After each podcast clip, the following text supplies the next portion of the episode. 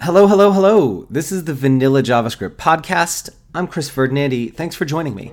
Today, I'm talking about why planning out your JavaScript projects makes it easier to write code, and I wanted to share with you how I go about doing it. Um, but first, a quick reminder that if you want to master JavaScript in 2018, head over to gomakethings.com and sign up to get daily developer tips sent straight to your inbox every weekday.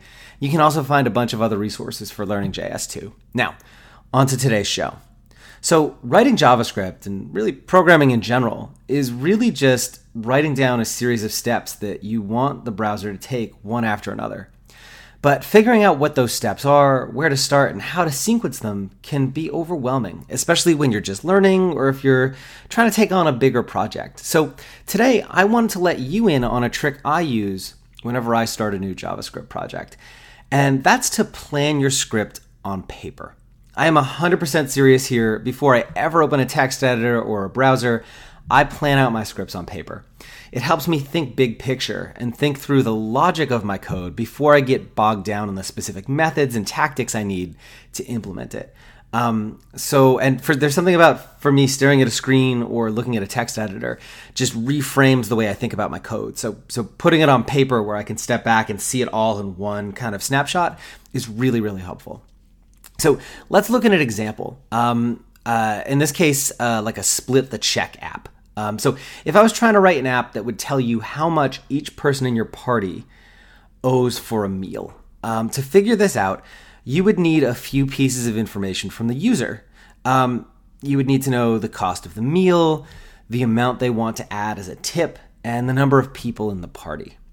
And the first thing that I would do is sketch out those fields. I'm a visual person, and so seeing them helps me focus on what I'm trying to accomplish. So I would literally draw some little rectangles with some labels over them, identifying these fields as um, the information that we need to collect. And then I'd start to think through what the script would actually need to do with those fields to calculate the per person amount. So you'd need to convert whatever tip they put in as a percentage into a decimal value so you can actually do math with it. Um, you would need to get the tip amount in dollars for the meal um, from kind of that tip amount and the total cost of the meal. So, you know, based on those two pieces of information, what is the actual dollar value of that tip? Um, then you would need to figure out the total cost of the meal by taking um, that you know that meal value and that tip dollar amount and adding them together. And then finally, you'd need to divide that total by the number of people in the party, so you can find out what each person owes. Um, now we can actually map out tactically what our script needs to do to complete those tasks. And to help me out here, this is where I go so far as to actually like writing amounts with real numbers into my sketch so that I, I have actual numbers to work with. Um, largely because, to be honest, I just suck at math. Um, and because I'm super visual, seeing like a real example helps me kind of do this out a little bit better. So, um, you know, so let's, I guess, actually like kind of do this out. So, um, you know, step one, converting the tip as a percentage into, um, uh, you know, a tip as a decimal so that we can use it with our math. So let's say we wanted to tip 20%. I would do 20 divided by 100, which is going to get me 0.2. Then I'm going to take that tip amount um, and or tip value and get a tip amount in in dollars for the actual meal. So let's say the meal was $80.50. I'm going to multiply that by the decimal I just got, 0.2. And that's going to give me a dollar value of $16.10. Um, now we need to figure out the total cost of the meal, including tip. So, you know, that $80.50 plus $16.10 gives us 96.60. And then I'm going to divide that total by the number of people in the party.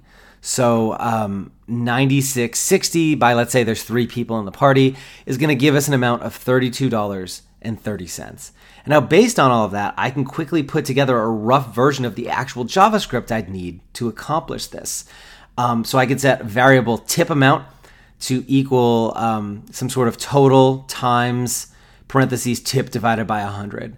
Um, the final amount, uh, variable final equals total plus tip amount.